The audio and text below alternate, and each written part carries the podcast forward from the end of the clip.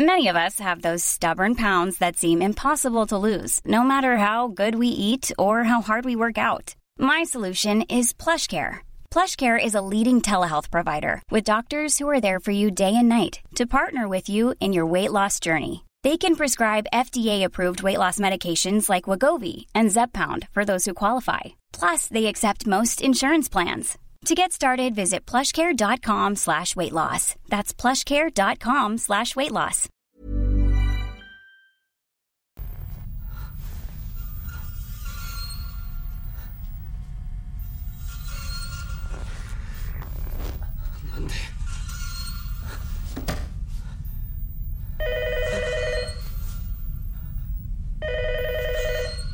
The people.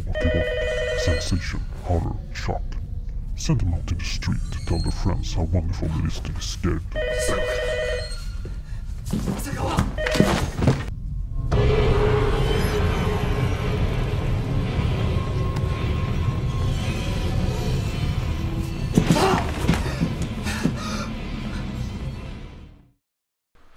Välkommen till Skräckfilmscirkeln avsnitt 53.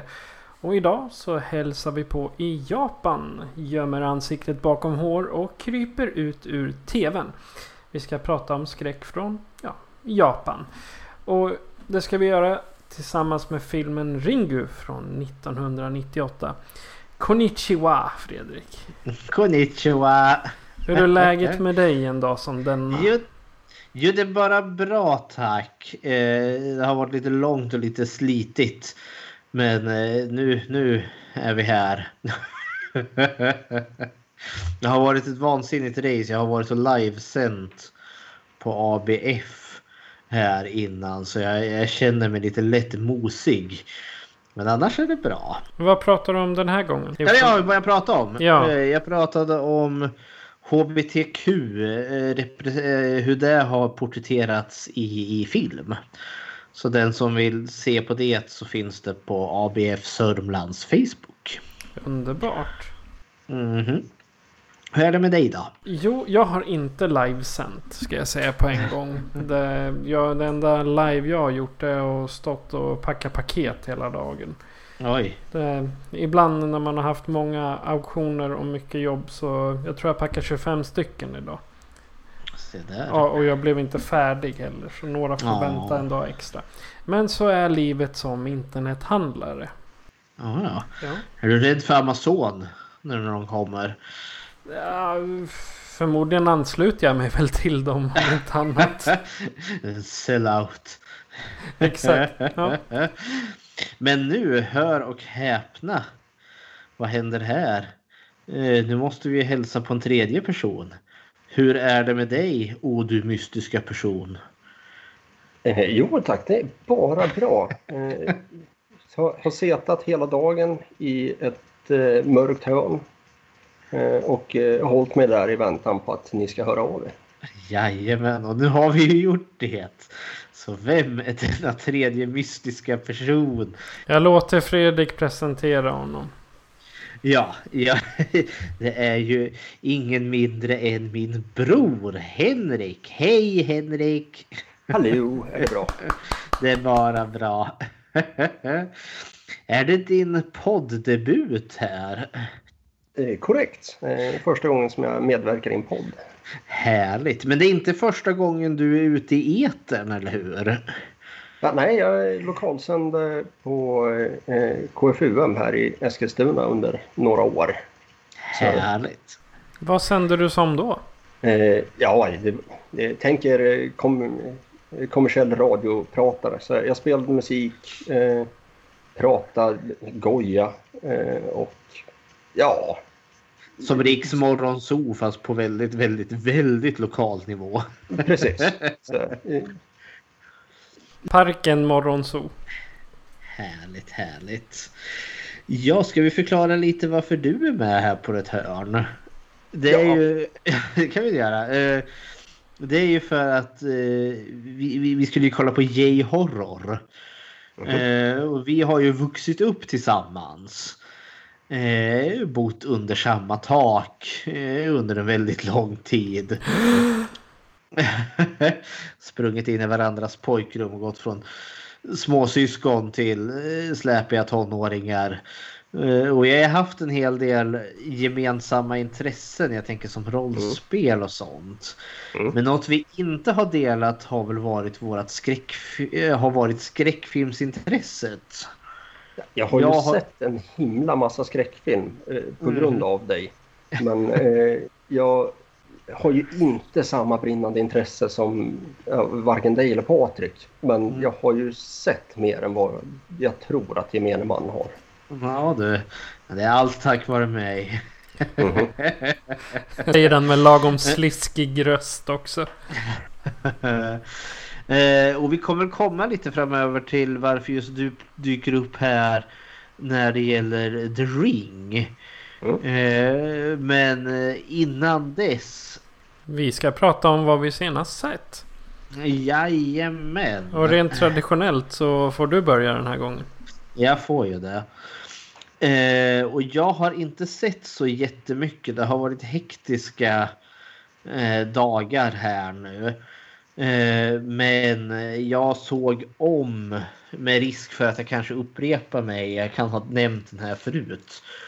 Men jag har såg om eh, Annihilation som kom. Ja, när kom den? 2018 med Natalie Portman i huvudrollen. Och jag tyckte ju att Annihilation var 2018s i särklass bästa film. Eh, det tyckte ju inte biobesökarna eftersom att den fick aldrig ens gå upp på bio. För att de trodde att den var lite för intellektuell, att biobesökarna skulle eh, deras hjärnor skulle implodera om de såg den här. Så istället fick den liksom gå direkt till Netflix. Eh, jag tycker den här är fantastisk. Eh, det är en sci-fi skräck-ish film. Plotten är att någonting från rymden har fallit ner, någon liten meteor eller något. Men från denna meteor så kommer det liksom som någon radioaktiv strålning i form av en vägg ungefär som en kupol och den bara sprider sig och sprider sig och blir större och större och större och slukar ju då liksom landmassa. Eh, men den, den, den går ganska långsamt fram eh, och militären när de väl har upptäckt det har liksom hållit spad på den där. Och nu har den vuxit så pass att den kanske typ täcker flera mil. Eh, om man har sänt in då soldater och forskare för att eh, utröna vad är det som finns på den här andra sidan kupolen. Grejen är bara den att eh, ingen har kommit tillbaka än så länge. Och nu skickas då in då ett team eller ledda utav då Natalie Portmans karaktär eftersom att eh, hon, hennes man var en av soldaterna som har gått in och eh, eh, och hon är någon forskare av något slag. Eh, och så beger de sig in där då, dels för att undersöka vad är det här. Eh, och sen har hon då lite personligt, se om hon kan hitta maken igen. Eller nej, han är hittad. Han är den enda som kommer tillbaka. Eh, men vad händer med resten av teamet? Och så kommer de in och det, är- det är fantastiskt. Det är liksom, det är märkligt. Eh, någonting har hänt med DNA där inne.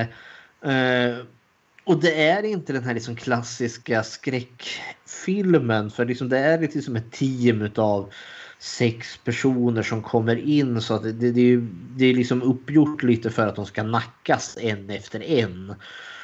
Och, och de dör väl allihopa. Men det är i, i, i klassisk liksom sån maner. Men sak samma. Annihilation. Det är inte riktigt en skräckfilm på det sättet. Men goddamn finns det skräckeska element i den.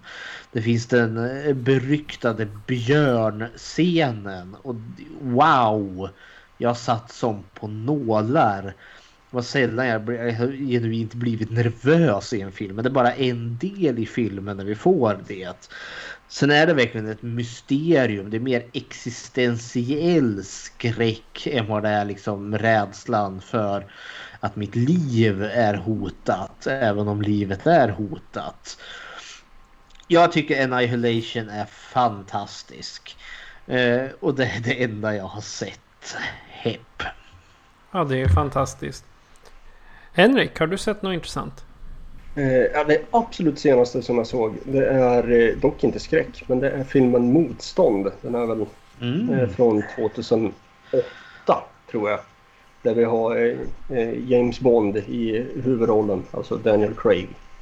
Eh, och det handlar ju om eh, tre judiska bröder som eh, ja, ska försöka Eh, överleva ute i skogen efter att eh, eh, man har börjat eh, eh skjuta av och rensa ut i eh, bland den judiska befolkningen. Eh, och eh, så ja, får man följa dem när de eh, eh, först tar hand om sig själva och sen springer på fler överlevare och eh, ja, börjar successivt bygga upp ett eh, motstånd eh, mot eh, nazisterna ute i skogen. Otroligt bra film. Eh, kan jag varmt rekommendera alla att se. Är det en sån som är baserad på sanna händelser månde tro? Eller tagit inspiration om inte annat? Kan nog ha tagit inspiration men eh, För jag har för, det, det kanske inte är samma film. Jag, alltså det låter så vansinnigt bekant. Jag har för mig någon som heter The Uprising. Som, men den har jag för mig just för du sa att de springer i en skog. Just den här så har jag för mig att det är ett getto. Alltså där man... ja, jag vet nazist-. Ja okej, och det är inte samma film då? Nej, det är det inte. Ja, sådär. Ja men motstånd då? Har man inte sett den bör man se den. Mhm. Det kanske är ett lite historiskt dokument också.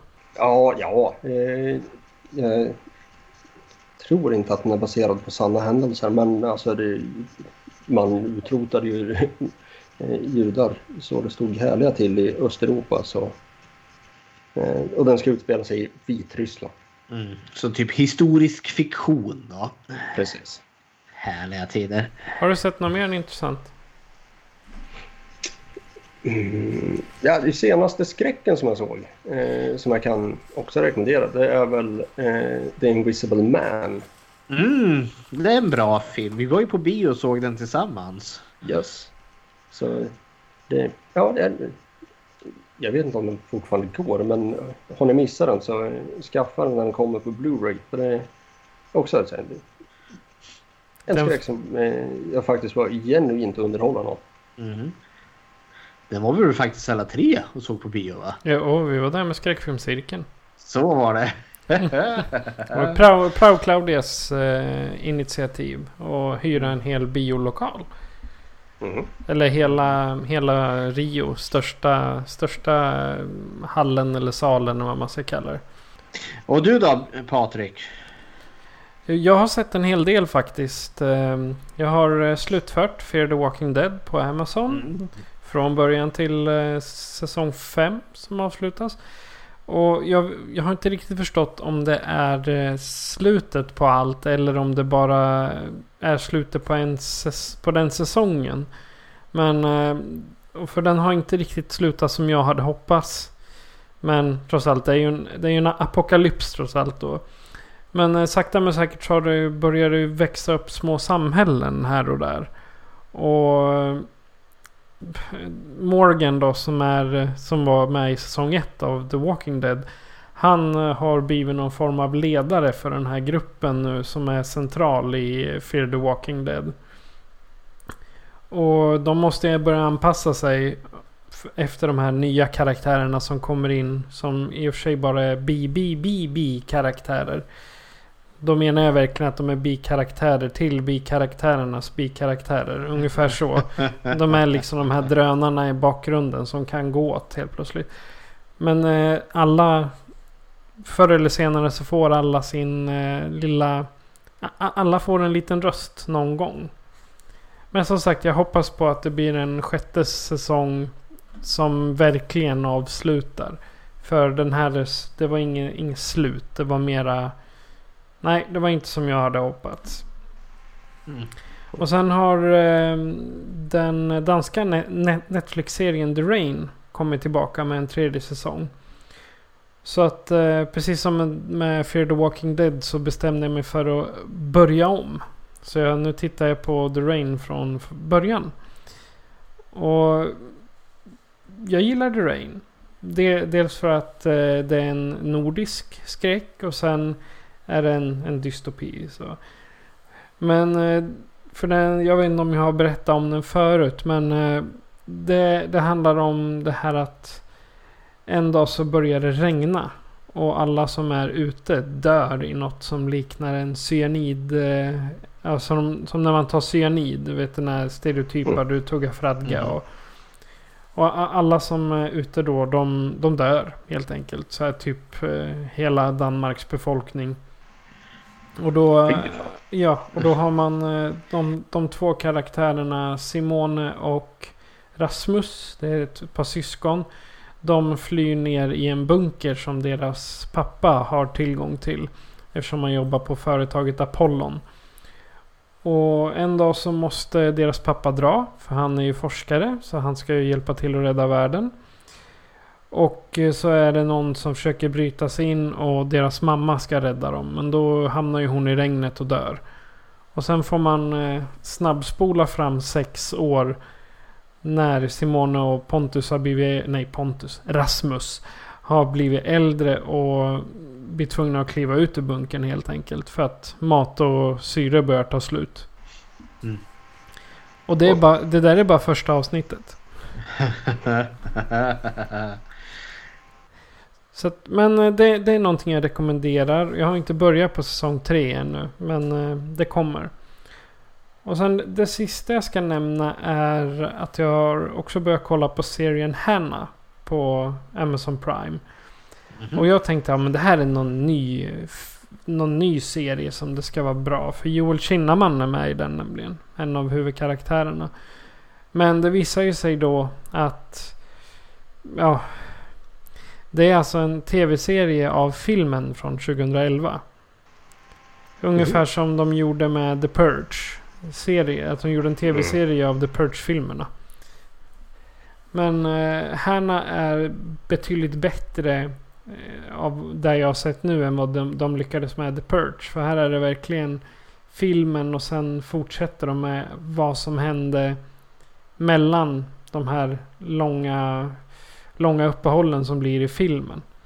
Och det, de fyller de ut nu i serien. Så den är att rekommendera. Det finns två säsonger faktiskt. Och så är det så skönt att se Kinnaman igen. Men eh, jag gissar på att det är vad vi har sett sen sist. Jajamän. Och eh, Fredrik, idag har du ingen eh, faktastund gällande Japan. Japan? Nej. Japan. Jag har ju tyvärr inte det så det kräver en liten förklaring. Jag, alltså det är inte så att jag skitit i det.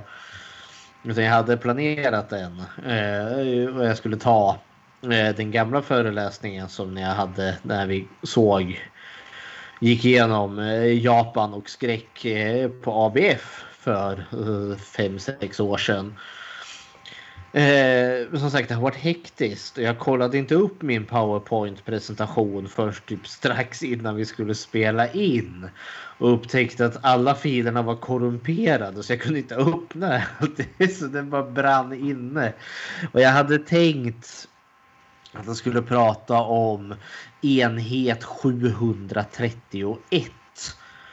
ett stycke bra mörk historia i Japans eh, historik som utspelar sig under andra världskriget. Men eh, jag tänker vi har mer Japan framför oss. Vi kommer ju i och med att vi startar en franchise nu eh, så kommer vi ju faktiskt eh, att återvända till The Ring.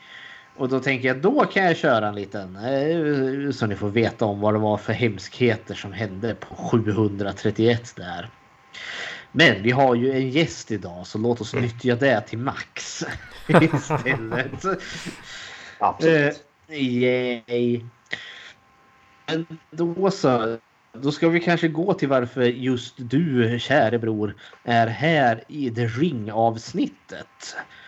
Ja, det, ja, det kan göra. Eh, det är ju... Som sagt, jag har inte sett lika mycket skräck som er, men jag har sett väldigt mycket. Och det finns Mhm. ingenting till dags datum som har skrämt skiten ur mig så jävla hårt som Ringu. Alltså det finns inget. Det, det, jag har sett filmen en gång. Mhm. Sen har jag aktivt undvikit den. Ja, ja. Ja det, det har varit lite skräckfilmernas skräckfilm för dig. Ja, alltså, allting som har kommit efter har ju varit liksom... Ja, det, det har, jag har sett skräckfilm eh, och eh, man har liksom jämförelsebarometern i Ringu. Mhm.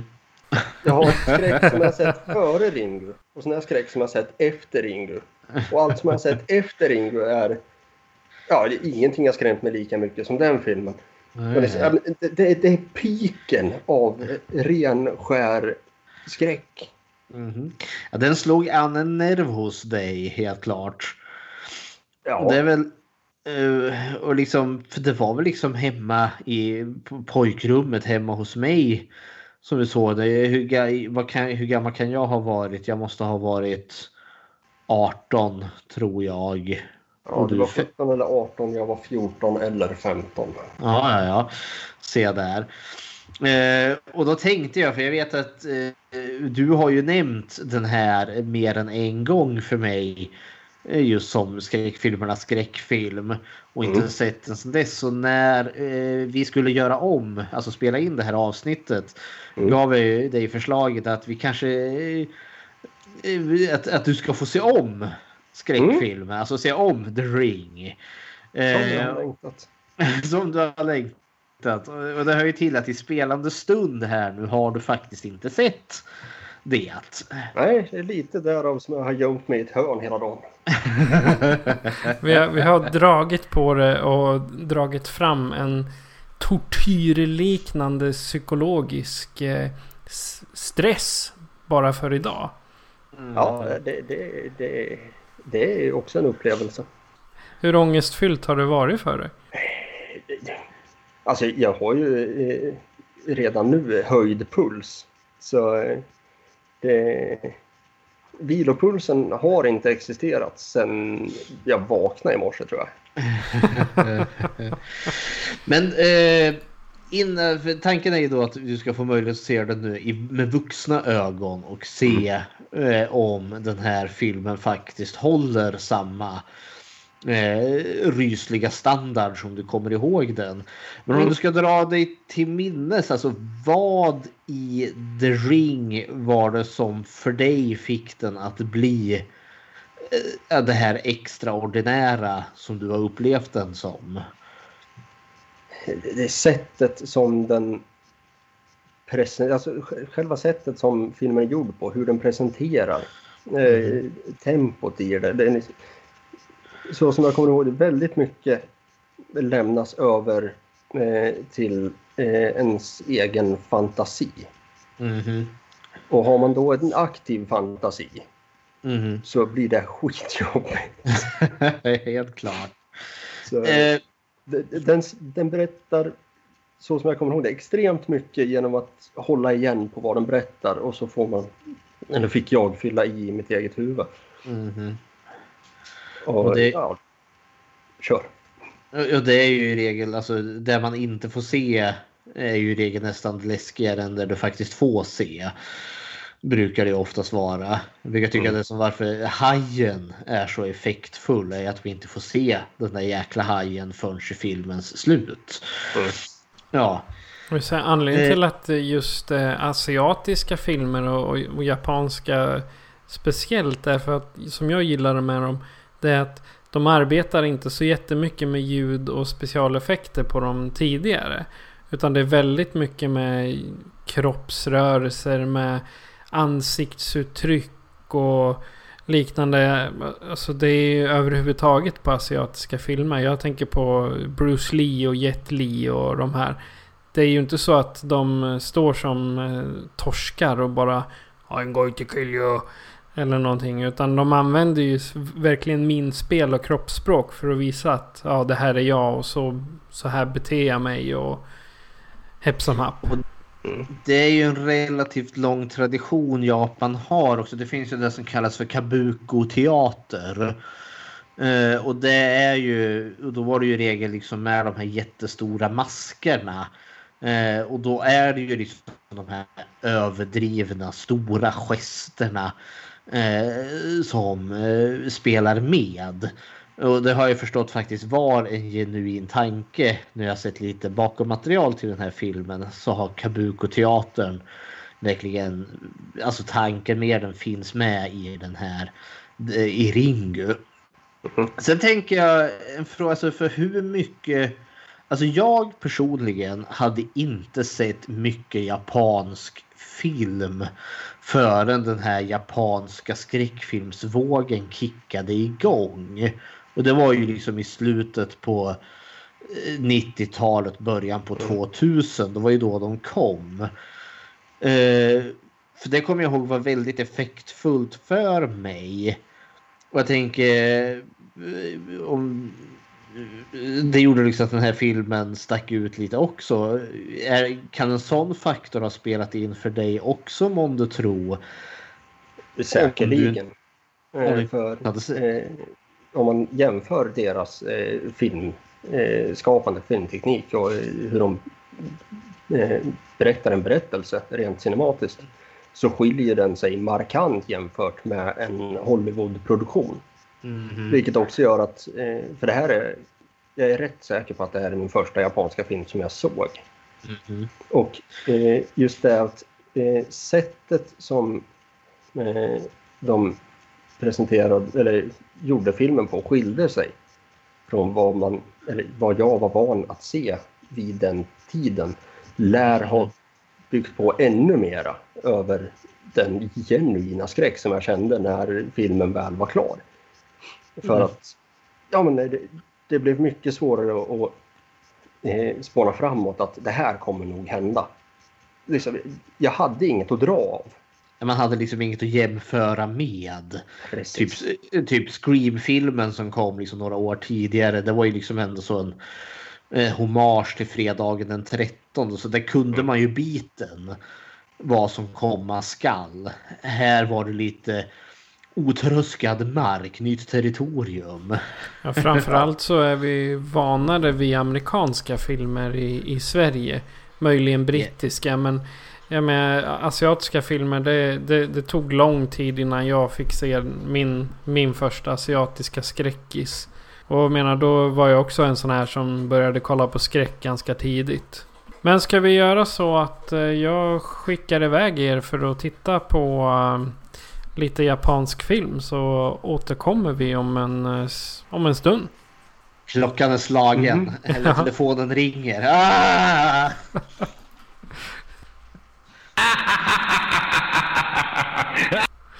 Ja, Vincent skrattar. Då är, då är vi snart tillbaka med en liten review på filmen Ringu.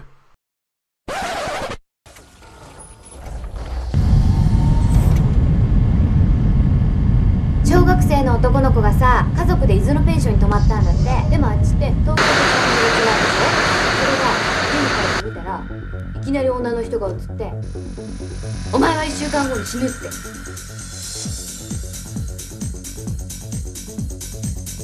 それで電話がかかってきたって？えじゃあ俺が見終わったらここの電話が鳴るわけだ。え4人死んでるのよ。同じ日に。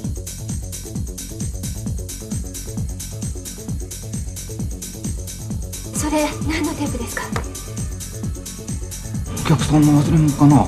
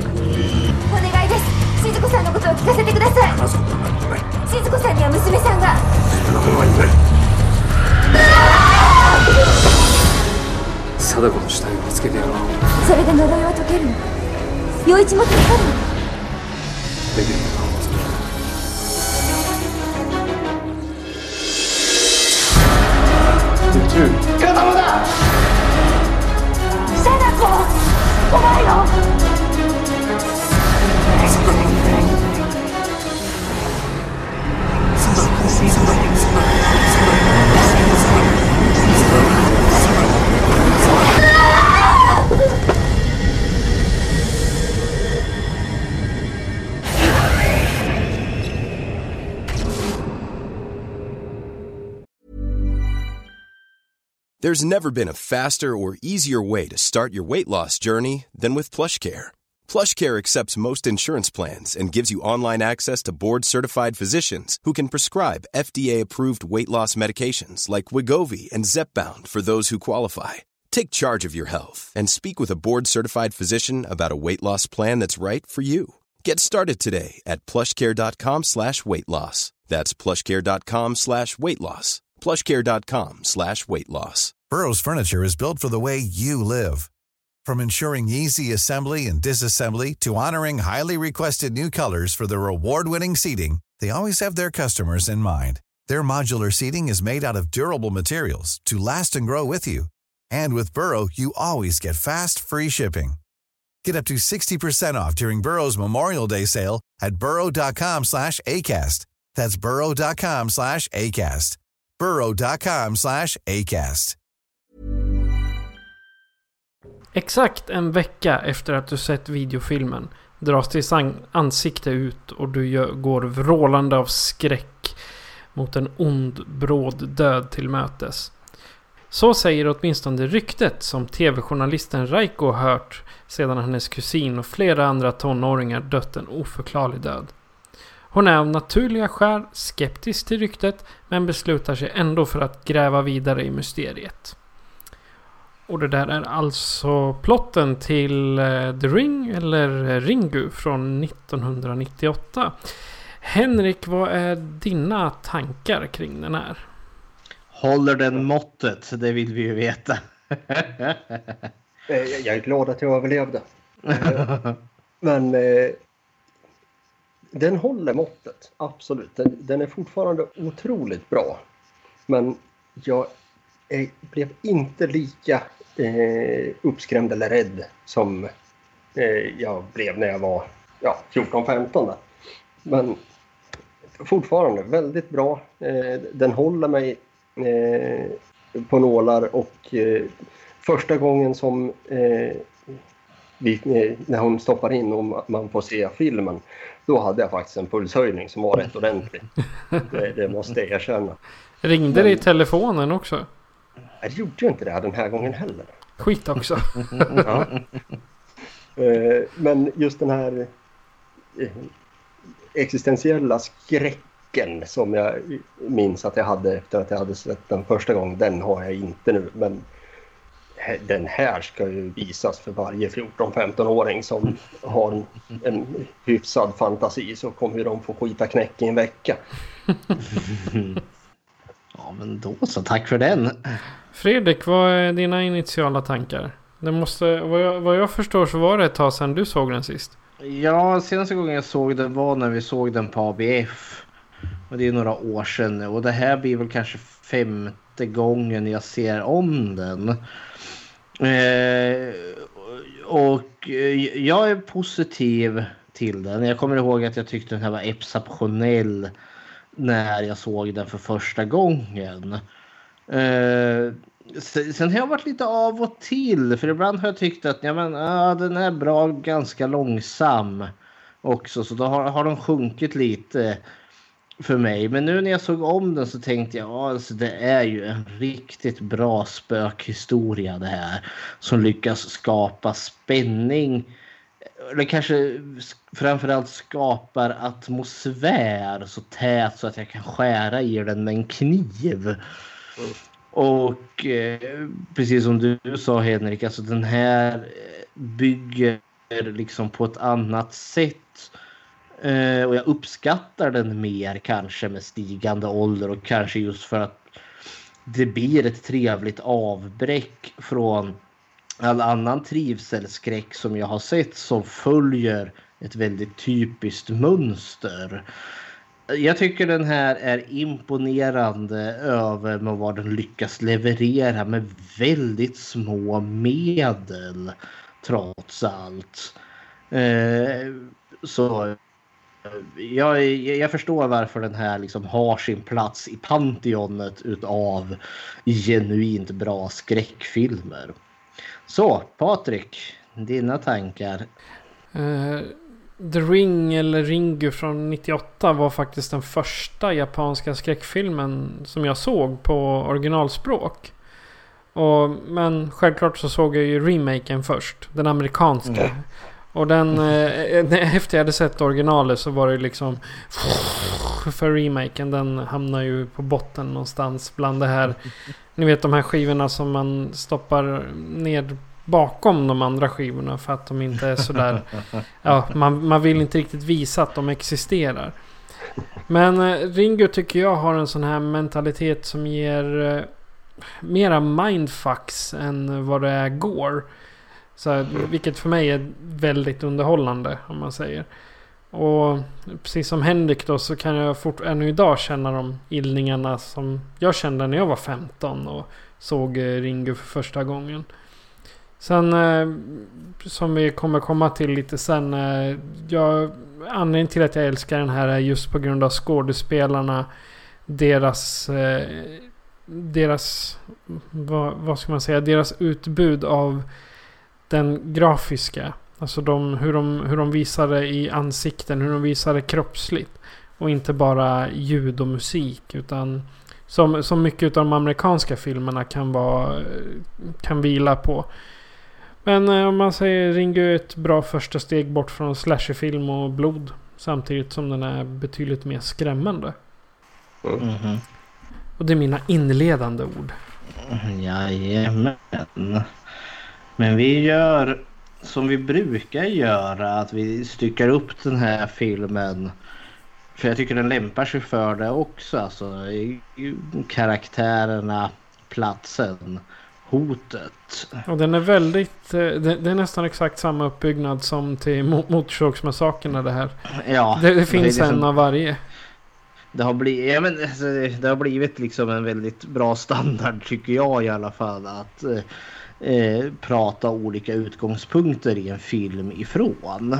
Ja, det är lättare än att gå igenom filmen från början till slut. Ja. Och vi får väl hoppas att lyssnarna tycker likadant. Eh, ja, vi har inte fått några klagomål än så länge. Så, Nej, faktiskt eh, inte. Säger de inte åt oss då får de mer av samma vara. Men vi börjar väl med våra karaktärer då. Åh, vad roligt. Jag, eh, namnen har jag jättesvårt för. jag upplever ju inte att det är så vansinnigt många karaktärer att hålla koll på i den här. För du har ju inte riktigt den här kanonmat, alltså Jasons tilltänkta offer, eh, entourage utav karaktärer. Utan det är ju ganska få ändå. Eh, men det finns ju lite runt omkring karaktärer. Eh, men vi kan väl, våra huvudkaraktärer är ju Reiko Asakawa. Och hon är ju reporten, hon är ju filmens huvudperson. Och så har vi hennes son Yoichi. Och så har vi hennes exmake Ryu Takayama. Alltså det, det är ju då våra tre huvudpersoner. Men sen en som kanske måste nämnas vid namn det är ju Tomoko. Som är eh, en av de inledande offren. Sen har vi ju kanske den eh, trasiga familjen bestående av doktor Heishako Ikuma, eh, eh Sisuko och slutligen Sadako. Eh, ska vi börja med våra inledningsoffer? Eh, vad vi tycker om dem. För den här filmen börjar ju faktiskt, åtminstone enligt mitt tycke, som en väldigt klassisk skräckfilm med två unga tjejer som sitter där och berättar spökhistorier. Och så har du liksom vårat inledande mord mer eller mindre. Eh, vad tycker ni om eh, Tomoko eh, och eh, Masami som de två tjejerna heter, de här två inledande ungdomarna? Eh, hur funkar de? Vad sätter det för ton till filmen? Henrik? Eh, ja, det känns ju som eh, inte, unga tonåringar. Mm. Eller ja, någonstans där runt, eh, vad kan det vara, 17, 18 känns det som att eh, eh, de agerar som i alla fall. Och ja, men de skrämmer upp varandra med vad som låter som nonsens. Eh, och på ett sätt som att eh, ja, men, jag köper att det är ett par tonåringar som skrämmer varandra.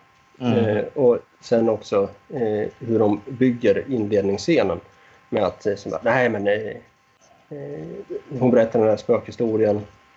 Den andra kontrar med att ja men det där hände ju, nej. Och direkt kontra med att nej jag, jag jävlas med dig. Och så eh, ringer ju telefonen. Och eh, den här, eh, för, som Patrik var inne på, mimiken över att eh, det är så här, ja, skit, det är, eh, det är på riktigt. Och, eh, och sen så dör de ju. Utan, att man, utan att man får se eh, själva hotet överhuvudtaget. Du får bara hotet presenterat, du får premissen. Mhm. Eh, över att eh, du ser någonting som är konstigt. Vi vet ännu inte vad hon har sett. Eh, det ringer och en vecka, vecka senare är du död. Mm. Det- Den är ju, förlåt. Det är ju lite, alltså. Jag tänkte på det nu när jag såg om den här att just de två. Eh, när de, det är ju lite exposi- exposition dumpning här. Alltså här har du handlingen, pang.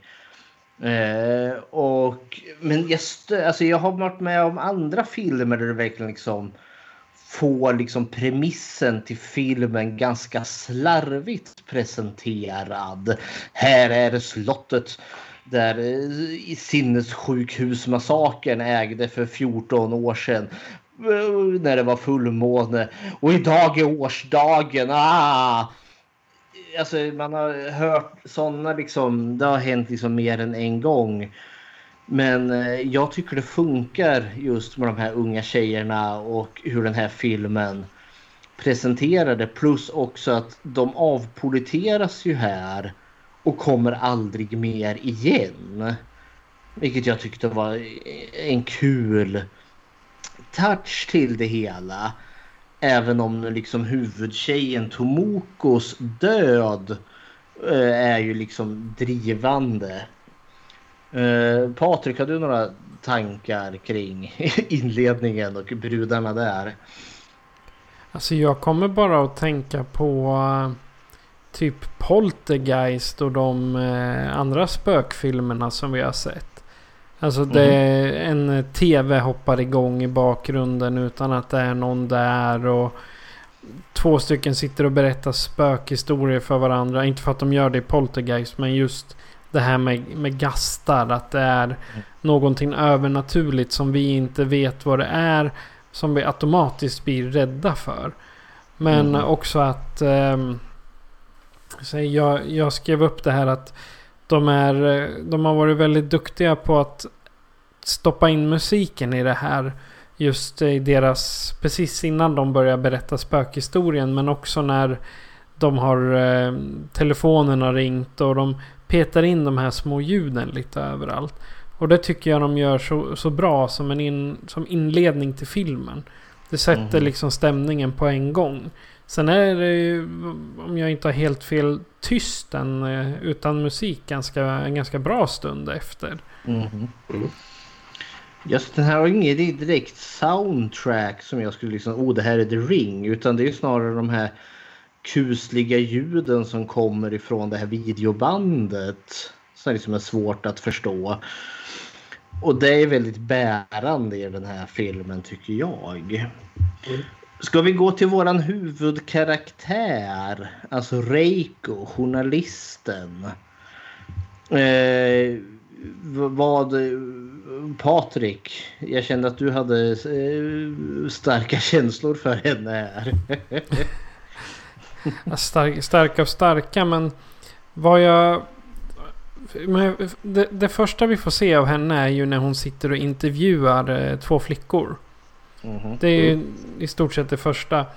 Och jag vet inte om ni, om ni tänkte på det men det finns en viss kulturskillnad i Sverige eller övriga världen och Japan som det var då.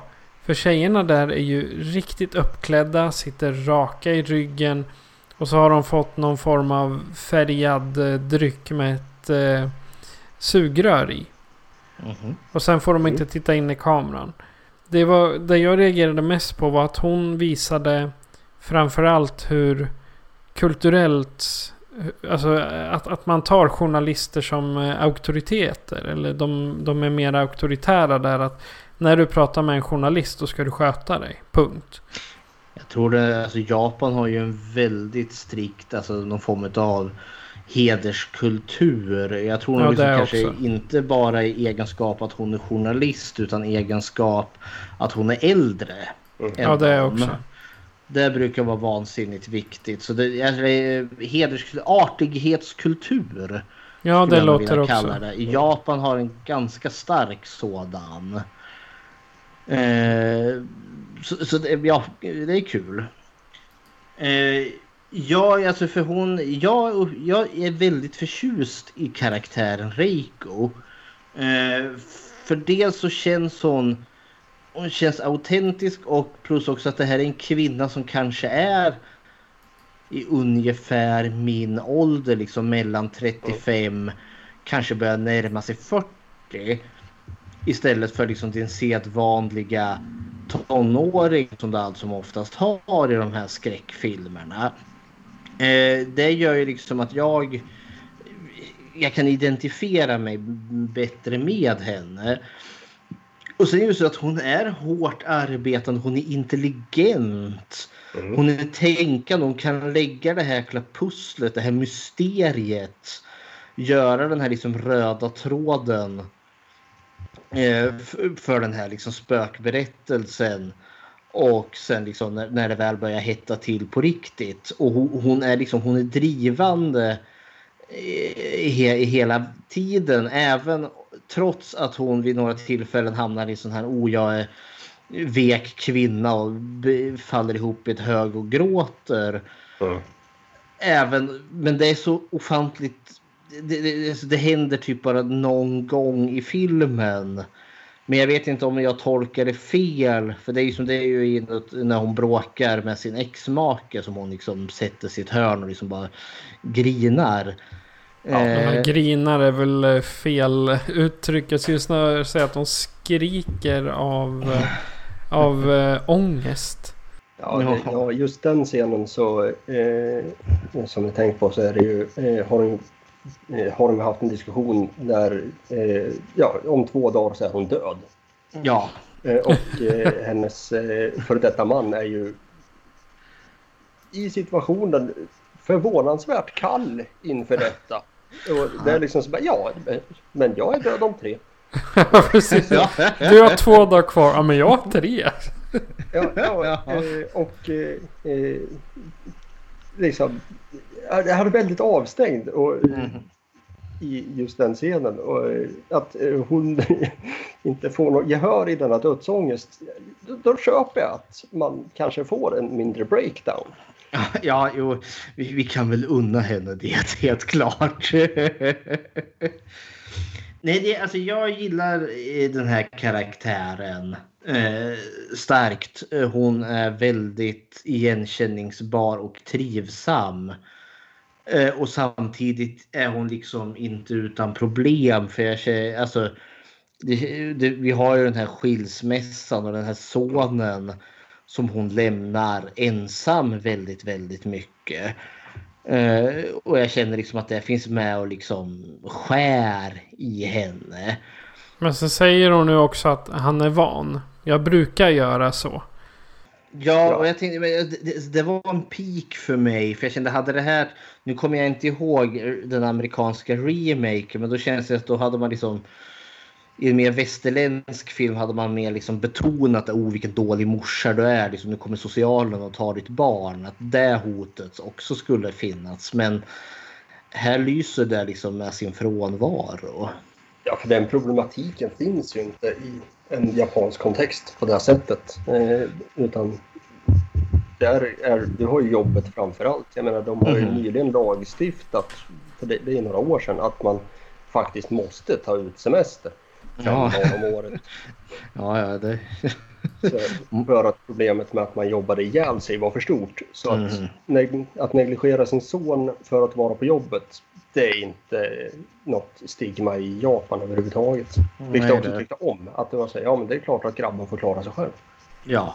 Men det är 22 år sedan också så förhoppningsvis har väl kulturen eller tanken på hur man ska jobba ändrats sedan dess. Minimalt.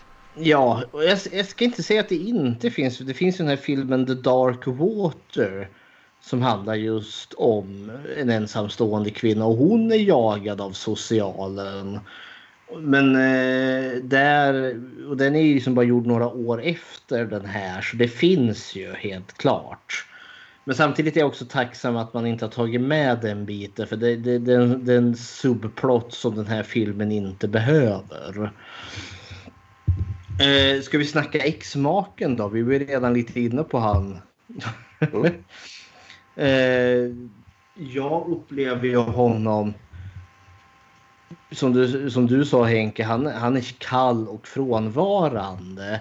Och, och, och eh, om jag hade någon liksom reservation eller reagerade lite på hur morsan eh, handskas med sonen så handskas ju han ännu mindre. Han verkar ju ha noll intresse av att liksom engagera sig med sin son.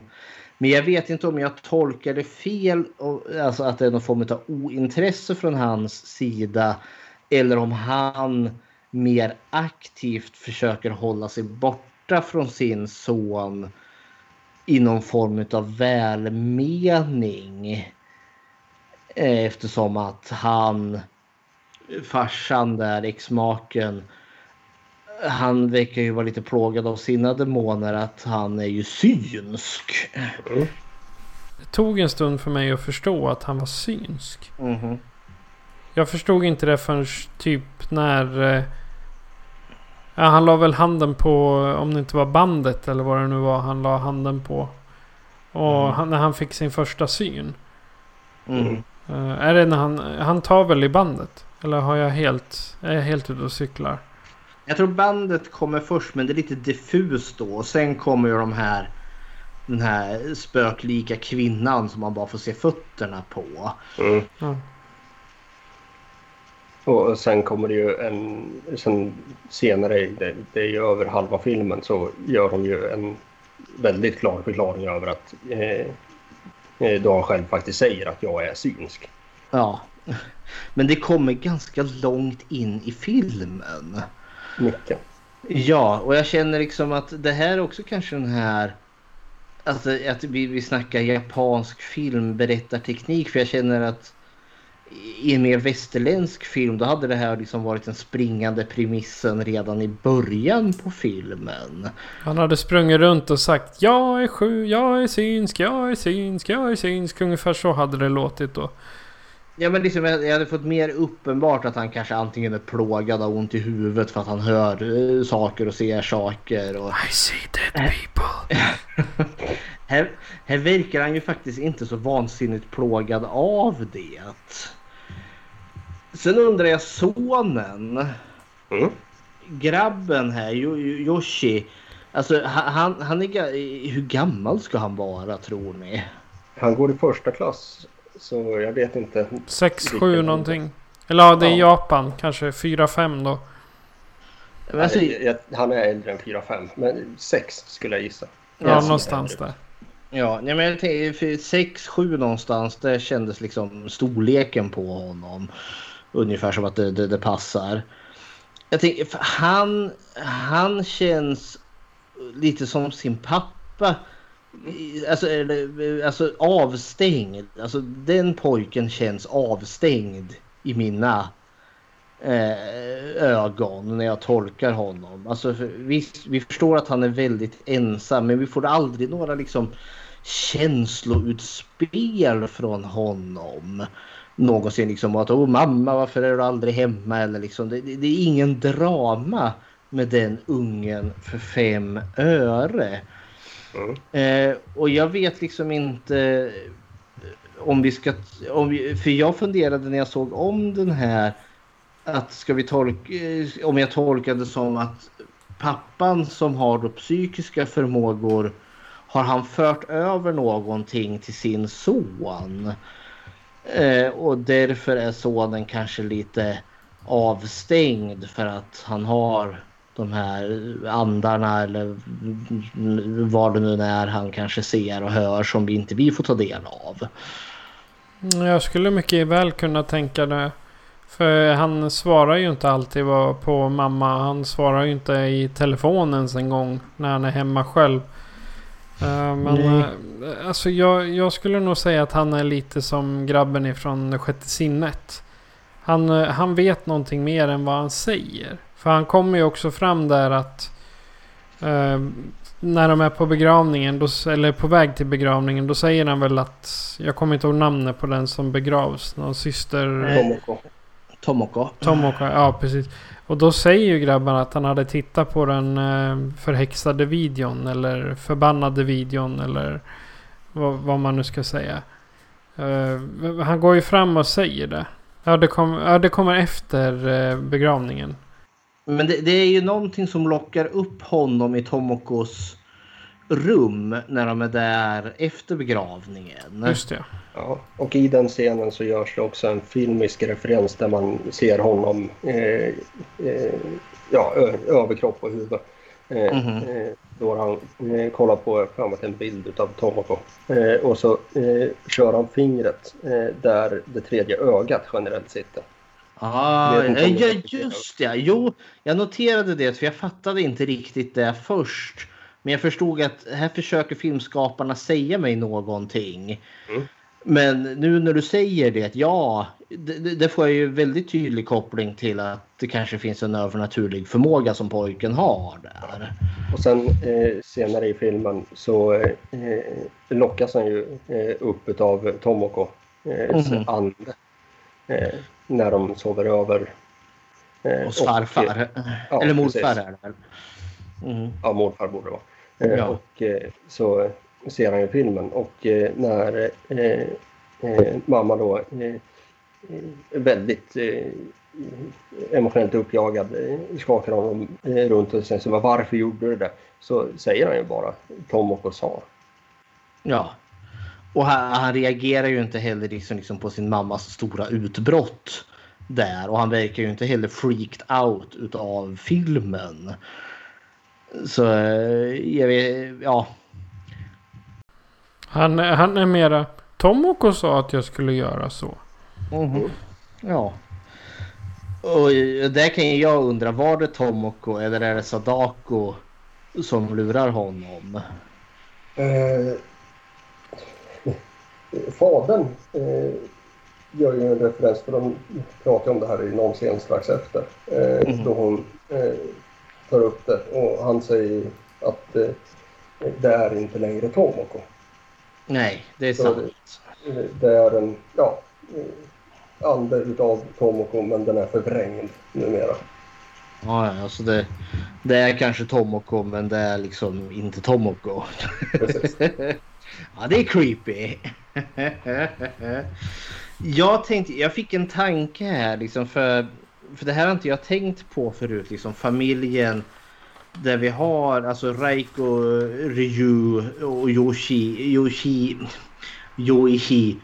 Eh, det finns ju en övernaturlig förmåga och ett barn med en övernaturlig... Det finns en förälder, en pappa med en övernaturlig förmåga. Det finns ett barn med en övertanu- övernaturlig förmåga.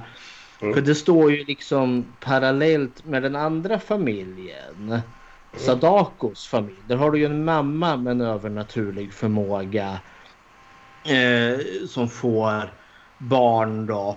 Eh, och det här barnet så blir ju Sadako som också får en övernaturlig förmåga. Eh, är liksom de här... Kan man ställa de här familjerna, är de spegelvända mot varandra? För den ena familjen är liksom eh, Reiko och familj, de är ändå så liksom välfungerande om en, eh, trots att de är skilda. Medan Sadakos familj verkar ju inte vara det. Är det, är det yin och yang det här?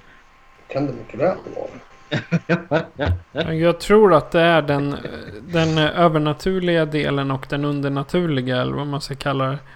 De mm. som, har, som verkligen var eh, i det övernaturliga, var synska, hade liksom de, eh, de kontakterna med andra sidan. Liksom så. Och sen då den moderna familjen som Ja, de har kontakt men de använder det inte lika mycket som eh, Sadakos mamma gjorde.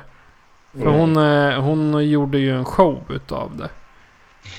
Ja men, ja, nu kan vi ju prata om eh, den familjen. Alltså Sadakos mamma, Sisiku. Eh, alltså hon, hon använder väl sin förmåga till att faktiskt göra gott. Hon förespår något vulkanutbrott är det mm. väl och det kanske räddar människoliv. Eh, men dottern som hon får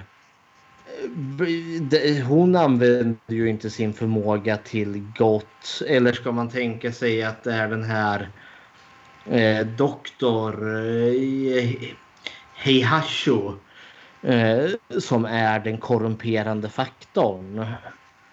Nej, det skulle jag inte säga efter att alldeles nyss ha sett filmen. Uh, Okej. Okay. eh, utan, eh, ja men eh, hur här scenen? De, hon försöker ju förvarna om att det, det kommer bli något utbrott och hon mm. eh, kollar ut över havet och allt möjligt vad det är. Eh, men då ska de ju sätta henne på prov. Ja. Eh, då hon ska, ja det, eh, ta ut den här kalligrafin som mm. de har skrivit på plats bakom en skärm och sen satt ner i en kruka och så ska hon eh, ja, göra en kopia. Mm. Eh, och eh, hon lyckas ju. Det stämmer. Och så nästa. Det stämmer. Och igen och igen. Eh, och då är det ju en eh, som eh, i publiken där som ställer sig upp och eh, skriker ni lurar oss och så vidare. Och så blir ju hela publiken väldigt aggressiv och mm.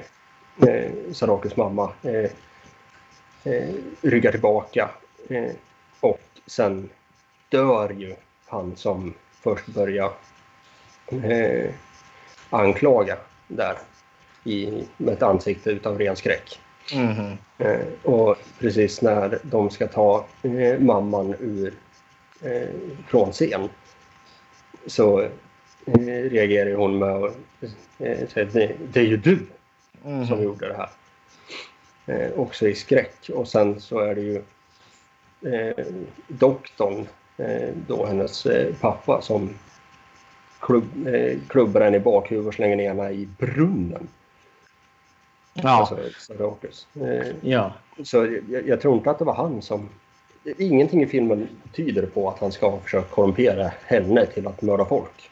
Nej, det tänker jag. Alltså, för den scenen uh, gillade jag också. Uh, för det är ju Sadako dödar ju den där uh, mannen för att uh, skydda sin mamma. Det jag tänkte liksom, som jag hintade, som jag för, om jag förstod det här rätt nu när jag såg om att han, hennes pappa, han hade ju en affär. Alltså han var ju redan gift sedan tidigare. Eh, och förälskade väl säger hon Shizuko, alltså Sadakos mamma. Och det var det jag tänkte liksom att han, när jag säger att han är korrumperande, att han blandar, han för in en jäkla massa drama i, i deras liv. Vilket leder till liksom att, att det blir den här pressträffen och Sadako dödar den här mannen. Vilket leder till att morsan blir desperat eh, och livet blir hemskt och hon tar sitt liv med att hoppa ner i en vulkan. Mm. Och sen är det ju bara farsan och Sadako kvar och han försöker göra sig av med henne. Så jag tänker alltså det där liksom att det är han, om han inte hade kommit in i bilden hade den här familjen kanske fått puttrat på det. Ja, då hade Sadako aldrig kommit till heller för den delen. Så- ja, nej. Men hintades det inte eh, i filmens slut, han uh, Ryu, eh, exmaken där, att uh, Sadakos pappa kanske inte är hennes pappa. För hon satt ju, man får ju en hint om att Sadako satt ju och pratade i, till havet. Mm. Men det är ju bara nonsensord. Alltså hon pratade och då får jag tänka liksom eh, vart Sadakos eh, mamma kanske befruktad av ett andligt väsen, en demon, ett troll, whatever. Det var en tanke jag fick. Det nämner de ju i ett... Ja, vadå? A, a rate. A rate. Typ... Nej. Men en rate det är väl typ en, en arg ande. Typ. Ja. Ja, något sånt där. Mhm. Ja, i andeform. Ja. En osalig eh, före detta levande själ eller Mhm. liknande. För det jag gillar när vi ändå så, om vi pratar Sadako är ju just att eh, medan hon fortfarande lever, alltså det är ju liksom inte, hon använder sig utav alltså telepati eller telekinesis av något slag. Det är det som är hennes vapen. Hon är typ Dr. Xavier från X-Men. Som kan, döda, som kan döda folk med sin blick. Fast eh, med mer hår då. Och inte sittandes i rullstol. Inuti en TV. Ja. ja men, och det är väl det här som jag gillar. Just att vi, vi sitter här med en jäkla massa frågetecken och eh, tolkningsmöjligheter. Och filmen levererar aldrig eh, facit. Man får Till- aldrig svar på de frågorna man, man, eh, som vi brukar ställa. Det kommer liksom aldrig något svar. Det är det som gör det så jävla bra. Det är ju det. Platsen då? Eller platserna ska vi väl kanske säga. För alltså jag skulle ju hävda att det här är ju en väldigt urban skräckfilm. Alltså tekniken gör ju liksom till. Alltså det här är ju en spökhistoria. Men när jag tänker spökhistorier då är det ju liksom nedlagda mentalsjukhus eller ett gammalt eh, mörkt och krokigt hus. Eh, liksom något sånt där. Men här är det ju liksom den, den springande punkten är ju ett videoband. Det här är ju spökberättelse i någon form utav, ja digital teknik är det ju inte, men analog teknik. Men alltså du har fört liksom en gammal klassisk spökberättelse och moderniserat in den. Det var digital teknik då. Ja, nej men eh, alltså, jag, alltså jag gillar det här, alltså jag gillar miljön i och med att vi, vi, vi är aldrig egentligen i någon sån här jätteklassisk skräckfilmsplats med undantag från när de är i brunnen.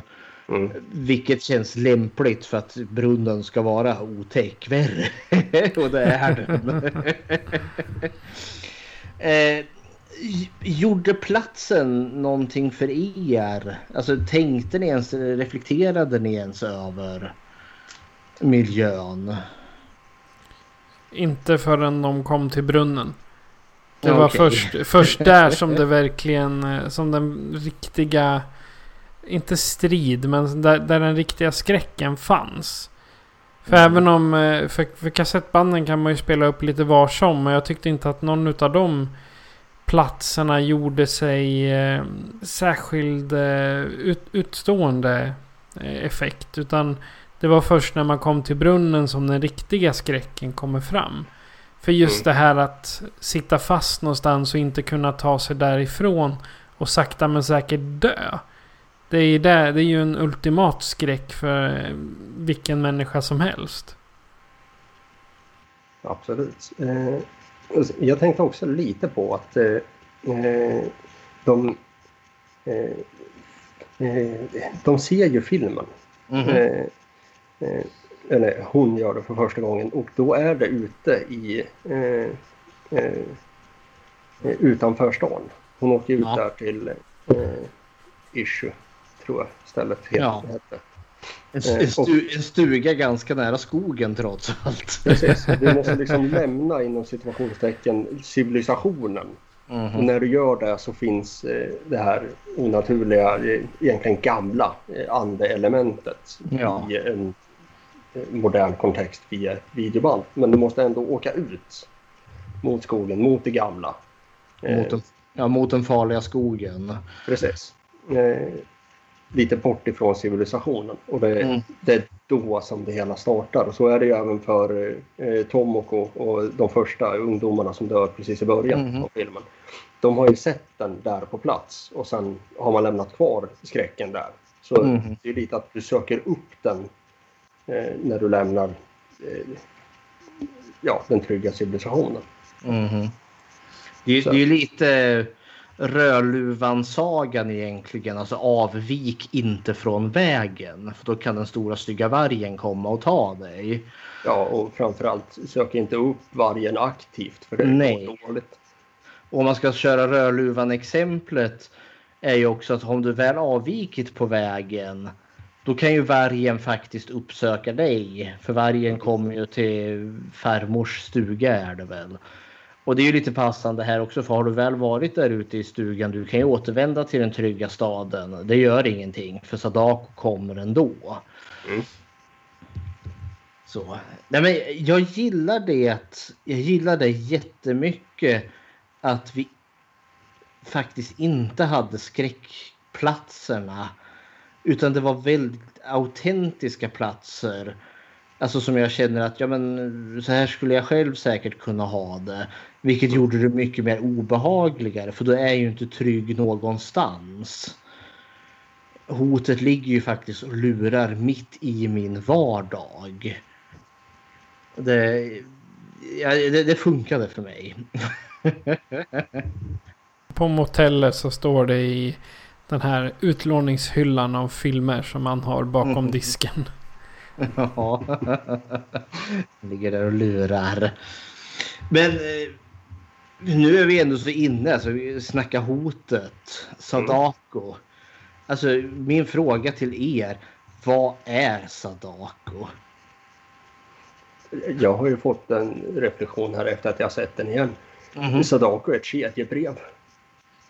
ja, Ja, ja, men, eh, om, om man tänker på det hela. Eh, eh, vilket också kanske gjorde att eh, jag kände ännu mer skräck för det när jag var 14-15. Då fick man ju såna här på, via mejlen. Eh, skicka vidare den här till si och så många människor annars kommer du dö eller det här dum, dåliga hända. Det är ju det är ju ta mig fan exakt vad den här skräcken är. Eh, eller premissen är. Du ser, eh, hotet är ju liksom, du har sett filmen. Du kommer garanterat dö klockan då. Mhm. Ha en trevlig vecka. Om du inte skickar det vidare till eh, ja, en person, då går det bra. Ja.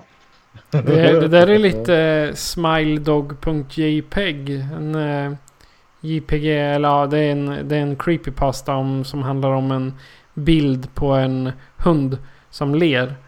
Man, eh, om, om du ser bilden så kommer du dö inom en vecka. Om du inte visar den till någon annan. Mm. Och då kan du ju tänka er vilket, eh, vilken spridning den påstådda hunden på bilden fick på internet då. Mm. Och, men och just, jag skulle kunna tänka mig att eh, Sadakos händelser, precis som eh, Henrik sa med eh, kedjebrev. Att det finns liksom en, eh, en hel del eh, moderna creepypastas eller filmer som är inspirerade utav själva kedjebrevet Sadako. Mhm. För just det här, jag sprider bara ordet. Mhm. Det är också en Ja, men det vanlig. känns ju väldigt... Eh, The Ring känns som en väldigt liksom, modern skräckfilm i och med att den faktiskt blandar in det som är modernt.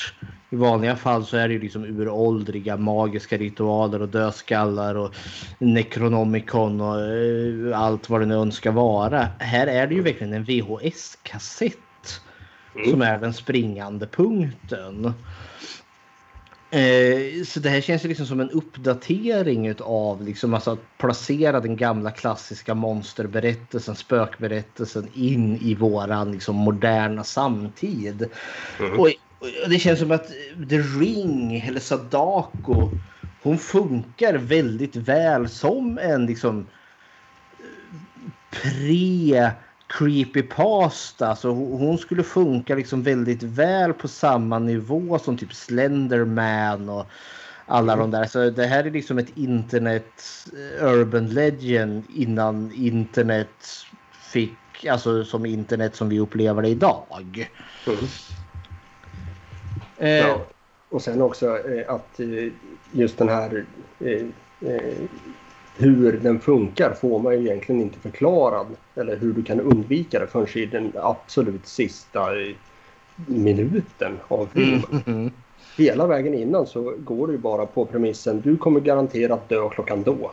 mhm. Och sen får man ju liksom följa med eh, på eh, eh, eh, deras resa över hur löser vi det här. Mhm. Och det gillar jag också. Så för mysteriet, vi, har inte reglerna. Alltså vi som tittar.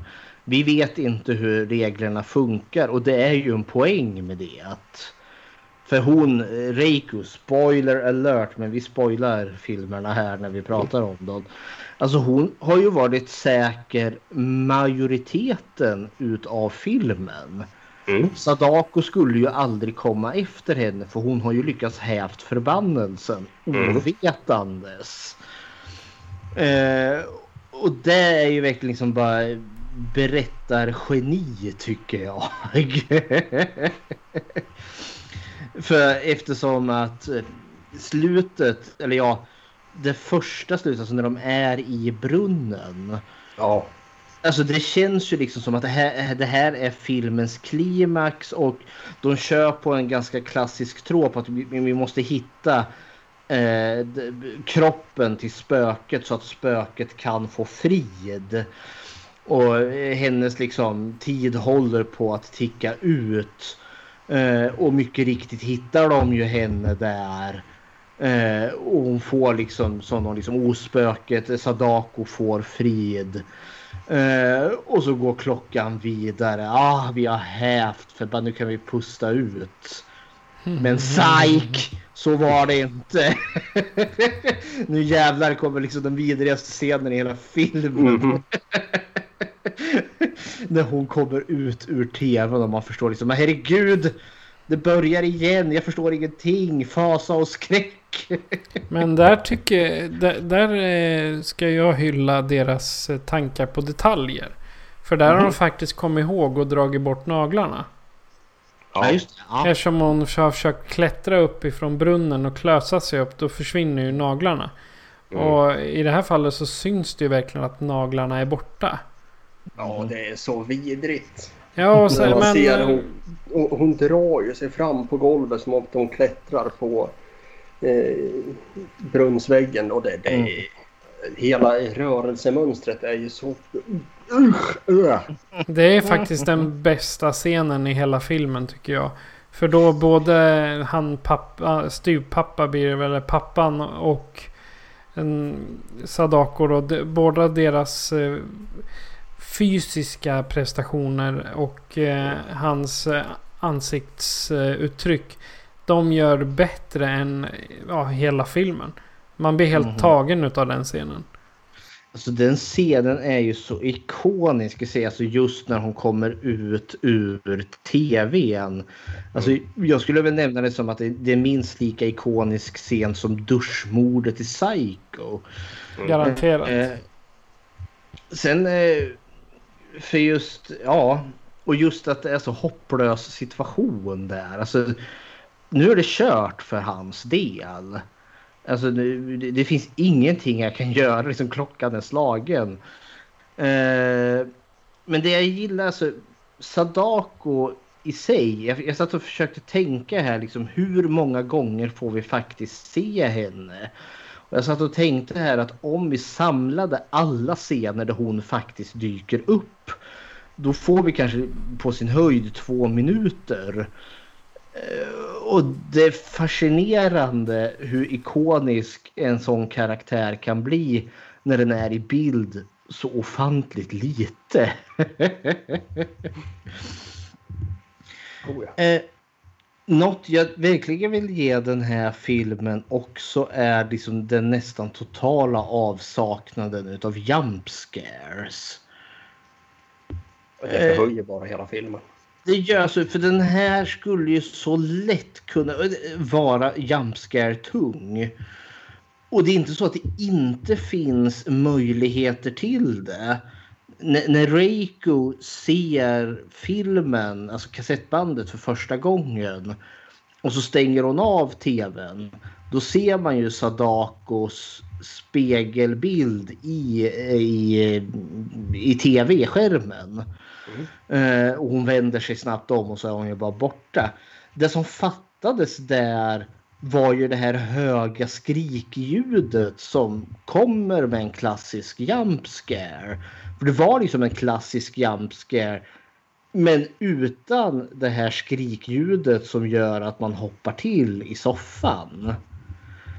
Och det gjorde det åtminstone för mig sjukt mer effektfullt.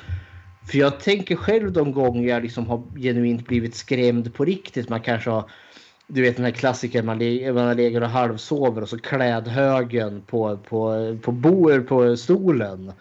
Och så ser man den i mörkret och det ser ut som att det står en person där. Och då brukar jag liksom, när jag har blivit så rädd, då får jag ju den här isande känslan i magen. Liksom man, all luft försvinner och liksom man håller andan. Det är ju inte den här liksom att någonting skriker högt. Så det känns liksom mer som liksom autentisk skräck. Om jag liksom skulle se Sadako plötsligt dyka upp som en spegelbild i min tv så skulle jag liksom inte skrika i höga skyn. Utan få den här liksom sugande känslan i magen och så liksom reser sig håret. Mm. Ja.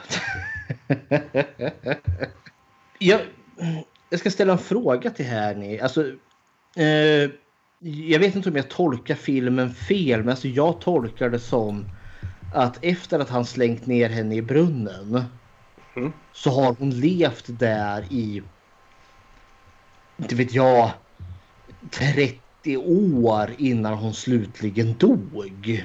Då, är, då måste han ju i så fall ha varit där och matat henne. Nej, men det var det som fick mig att undra liksom, den här frågan. Vad är Sadako? Men det kan vara som så att jag fattade det fel. För annars har ju jag tänkt innan att de här sju dagarna alltid har varit förknippat med att hon levde sju dagar i, i brunnen innan hon själv dog. Förmodligen är det så att, att hon, hon överlevde de där sju dagarna. Och sen Mm. då eh, som, som vi har sagt att hon förmodligen är en demon eller övernaturligt väsen. Och sen tar hon ut sin hämnd på folk som ser kassetten. Mm. Ja, men, för det var det som var min fundering när jag såg den här gången. Varför kassetten? Varför nu? Har hon legat död där i brunnen i typ 30 år och sen helt plötsligt nu jäklar ska jag spöka för folk med den här kassetten. Men frågan är ju om, om, eh, Ja. om inte kassetten har funnits där men eh, det har inte kommit upp till ytan. På något tror- vis... Förlåt. Jag tror att det, eh, hon har inte levt i brunnen i 30 år utan eh, det, hon har bara ja, manifesterats i denna kassett nu. Hon kan ha funnits tidigare och gjort saker på ett annat sätt. Fullt möjligt. Mhm. Men det förtäljer inte berättelsen egentligen. Nej. Utan just den här problematiken och det här tillvägagångssättet så är det nu. Hon kan ha gjort på andra sätt innan. Ja. Och återigen, vi får inte svaret. Vilket är trevligt. Ja, det, det är det som gör det roligt att kunna spekulera i också. Mm. Jag tänker innan det fanns VHS. Jag menar hon kanske fanns i en bok innan. Eller i en Mm. tårarulle eller något sånt där. Eller en Alltså, jag- jag- tortilla, tortilla, tortillamacka. Nej, men, någonting som folk brukade dagligen. Eller som eh, hon lätt kan komma i kontakt med. Det är ju just VHS ni- 98 så hade ju var och varannan människa VHS hemma. Mm. Jag hade i alla fall. Ja, jag vet inte, just Japan har ju alltid varit, för mig åtminstone, förknippat med ett högteknologiskt land. Så just att vi får ett spöke i en VHS-kassett, det känns väldigt passande. Mm. eh, måste hon komma genom en tv-skärm? Är hon begränsad till det? Nej, Nej. jag tror inte. För det känns som att uppföljarna och kanske remaken har liksom skapat det mytoset liksom att hon alltid kommer genom någon form av skärm. För det slog mig i den här, typ det här paret som dör i den här bilen. Där finns det ju ingen, kom hon genom CD-spelaren? Jag fick liksom en lustig syn liksom, hur, hur de bara åkte ut och så kommer det där svarta håret. Blablabla. Jag hade Ja, också alltså, ju- skräck om jag hade sett det visserligen. Jag tror Jag snarare att tvn... En reflektiv yta. Ja, sant. Ja, Och tvn kanske har eh, en energi för att Mm. sätta fart på henne så att säga. Ja, men den reflektiva ytan för då kan hon ju ha kommit genom sig spegelbilden i, i bilglasfönstret. Så. Eller bildröret. Ja. ja, men det, eh, det slog mig hur kanske franchisen och irriterande nog hur den amerikanska remaken hade satt saker i huvudet på mig som jag trodde skulle komma i den här filmen som inte gjorde det. Eh, exempelvis när telefonen ringer efter att Reiko har sett var jag helt övertygad om att vi skulle få Seven Days fast på japanska då. Men den säger ju ingenting. Det är ju bara det här kusliga ljudet. Och då kände jag, ah, nej, jag, oh, den sämre remaken har färgat av sig. Jag tycker inte det är någon, eh, någon förlust att de inte säger någonting i samtalet. Jag tycker Mhm. snarare det ger mera... Ska man säga? Det, det, det ökar på mystiken. Den mystiken som liksom är i hela filmen. Så jag menar va, va, varför göra det så svårt? När det gäller att eh, ha... Alltså att man, man måste tydligt säga att om du har sju dagar på dig innan du dör. Varför inte ha den där mystiken som att vandringssägen säger att du har sju dagar på dig. Ja. Så att du får höra det på omvägar. Det är det som är så smart med den här filmen. För liksom som i, i, i remakesen och uppföljarna så ringer hon ju alltid efter att ha sett den. Men det, i den här har jag förstått det är ju bara om du ser på den där kassetten i den stugan eftersom att hon ligger i brunnen under huset. Eftersom att exmaken han får inget telefonsamtal. Nej. Nej. Har vi några sista ord? Eh, några slutord på filmen? Henrik kan börja tycker jag. Eh, ja, jag tror fortfarande att eh, det, ja, den håller ju måttet absolut. Det, den, Mm. Jag är ju inte eh, så uppskrämd som jag var då men alltså det, det här är ju, har man inte sett Ringu så ska man se den. Man, man har missat någonting här i livet, så är det bara.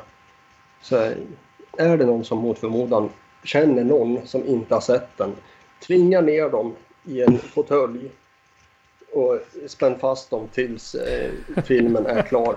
Sen kan ni släppa upp dem igen. Hårda bud här. Fredrik?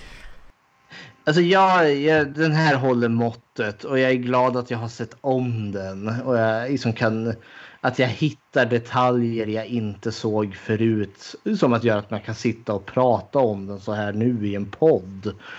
Alltså den här är ju fascinerande på det sättet. Alltså det finns dolda budskap. Det finns liksom symbolik i den här som kittlar min fantasi. Uh, och det här alltså det är en skräckfilm över genomsnittet, helt klart. Eh, så eh, gör dig verkligen en tjänst och ser den här för det här är ett helt annat kaliber än Conjuring och Insidious och de där liksom dussin skräckfilmerna. För det, det, den här rör sig i en helt annan nivå. Bra skit. Alltså, I Ringu så kan man hitta så många saker som nyare filmer har tagit ifrån. Så mycket som är eh, off-rippat direkt ifrån Ringu. Det är, det är en väldigt trendsättande skräckfilm. Särskilt inom eh, den här... Inte, inte Goren, men den här eh, det osynliga hotet. Jag tänker typ Mama eller några sådana filmer. Det är så mycket som är hämtat ifrån just Ringu. Och det är jag väldigt glad för. Och jag är glad att jag såg filmen en gång till. För nu börjar jag ju känna igen det här ifrån de lite nyare filmerna. Alla de här.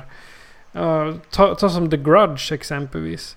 Mm -hmm. Det är ju, om jag inte minns helt fel så är de väl relativt samtida. Ja det är de. Ja.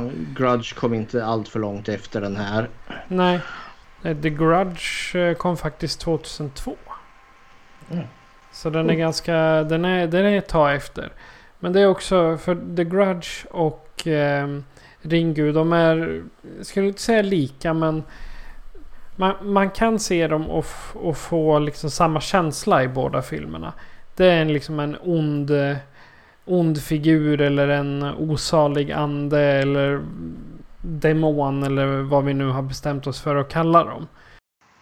Ja, det, det man får ge The Ring och The Grudge då är ju faktiskt att spökena i båda filmerna är ju faktiskt tagna rent estetiskt från japansk folktro.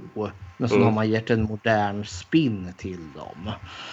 Ja, så mina, min, mina sista tankar är helt enkelt att eh, har du sett eh, Ringu kan du se The Grudge. Och när du har sett de två då är det bara att traska vidare i, bland de japanska filmerna. Tidigare eller senare. Välkommen in i en ny värld helt enkelt. Mm.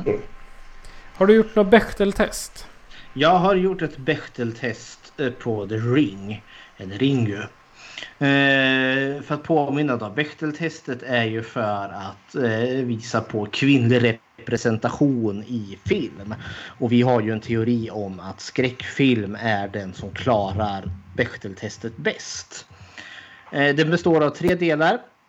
Eh, finns det, mer, eh, finns det två namngivna kvinnor? Eh, träffar de någonsin varandra? Eh, och om de gör det talar de om någonting annat än män. Och ja, på första frågan. Det finns garanterat mer än två namngivna kvinnor här. Vi har ju Reiko, eh, vi har Sisuko, vi har Sadako, eh, vi har Tomoko och vi har Masami. Och Sudoku. Eh, och Tanako, eh, eleven till eh, Reiju, exmaken där. Mm. Så kvinnor finns namngivna. Träffar de någonsin varandra? Ja. Eh, Reiko träffar eh, Sadako. Men det pratas inte särskilt mycket om sinsemellan. Eh, men i början, tonårsbrudarna.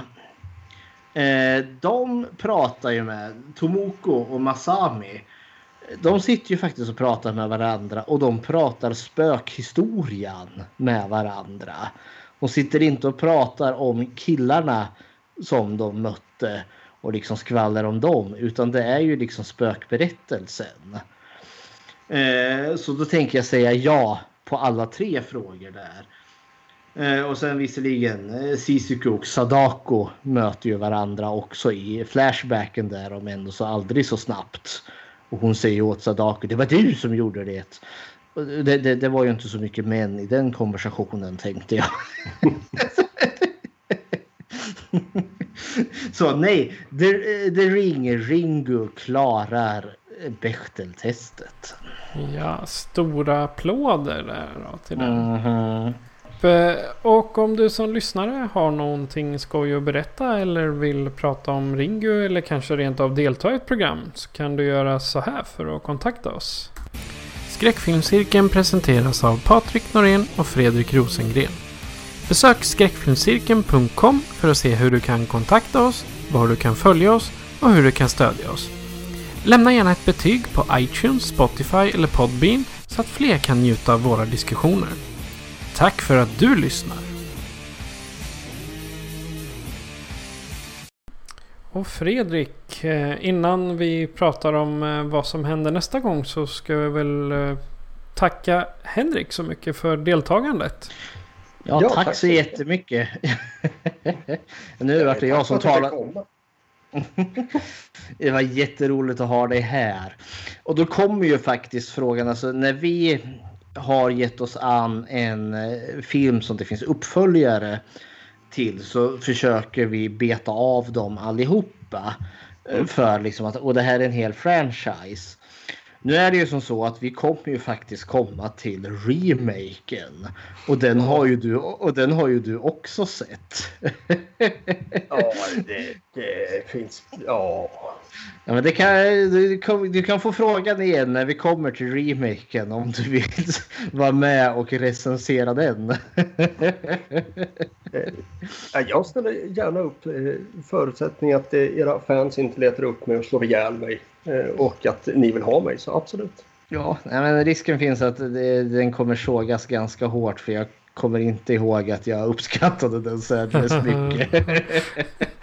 Jag tror inte jag har ett välvilligt ord att säga om den överhuvudtaget. Så det, Det kan ju vara intressant för det var väl också länge sedan. Den kanske, är, kanske finns guldkorn som man inte såg men som man nu ser. Vem vet? Betvivlar riktigt. starkt, men möjligt. Ja, ja. Undrens tid är inte förbi än. Nej. Ja men då så. Vad ska vi se nästa gång Fredrik? Nästa gång eh, har vi att göra med kvinnor på gränsen till ett nervsammanbrott. Vi kommer eh, benämna typ hysteri. Eh, och vi kommer se filmen The Babadook från 2014. Och den är så underbar. Jag säger se den, se den, se den. Det är genuint bra skit det med. Men vi har väl inte så mycket mer kvar att säga än att eh, jag heter Patrik. Och jag heter Fredrik. Och gästen här idag var Henrik. Adjö på er. Ajaken.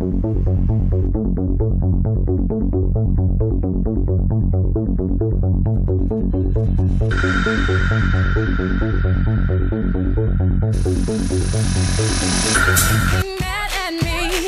Cause if you like it, then you should've put put a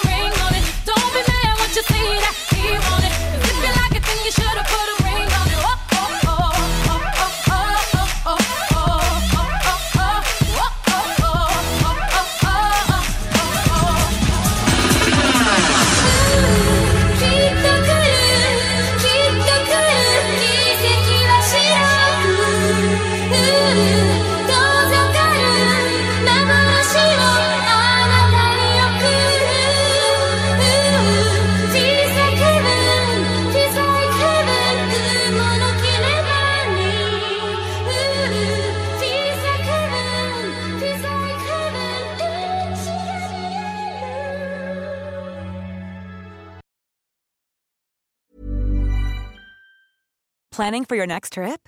Elevate your travel style with Quince. Quince has all the jet setting essentials you'll want for your next getaway, like European linen, premium luggage options, buttery soft Italian leather bags, and so much more. And is all priced at 50 to 80% less than similar brands. Plus, Quince only works with factories that use safe and ethical manufacturing practices. Pack your bags with high-quality essentials you'll be wearing for vacations to come with Quince. Go to quince.com slash pack for free shipping and 365-day returns.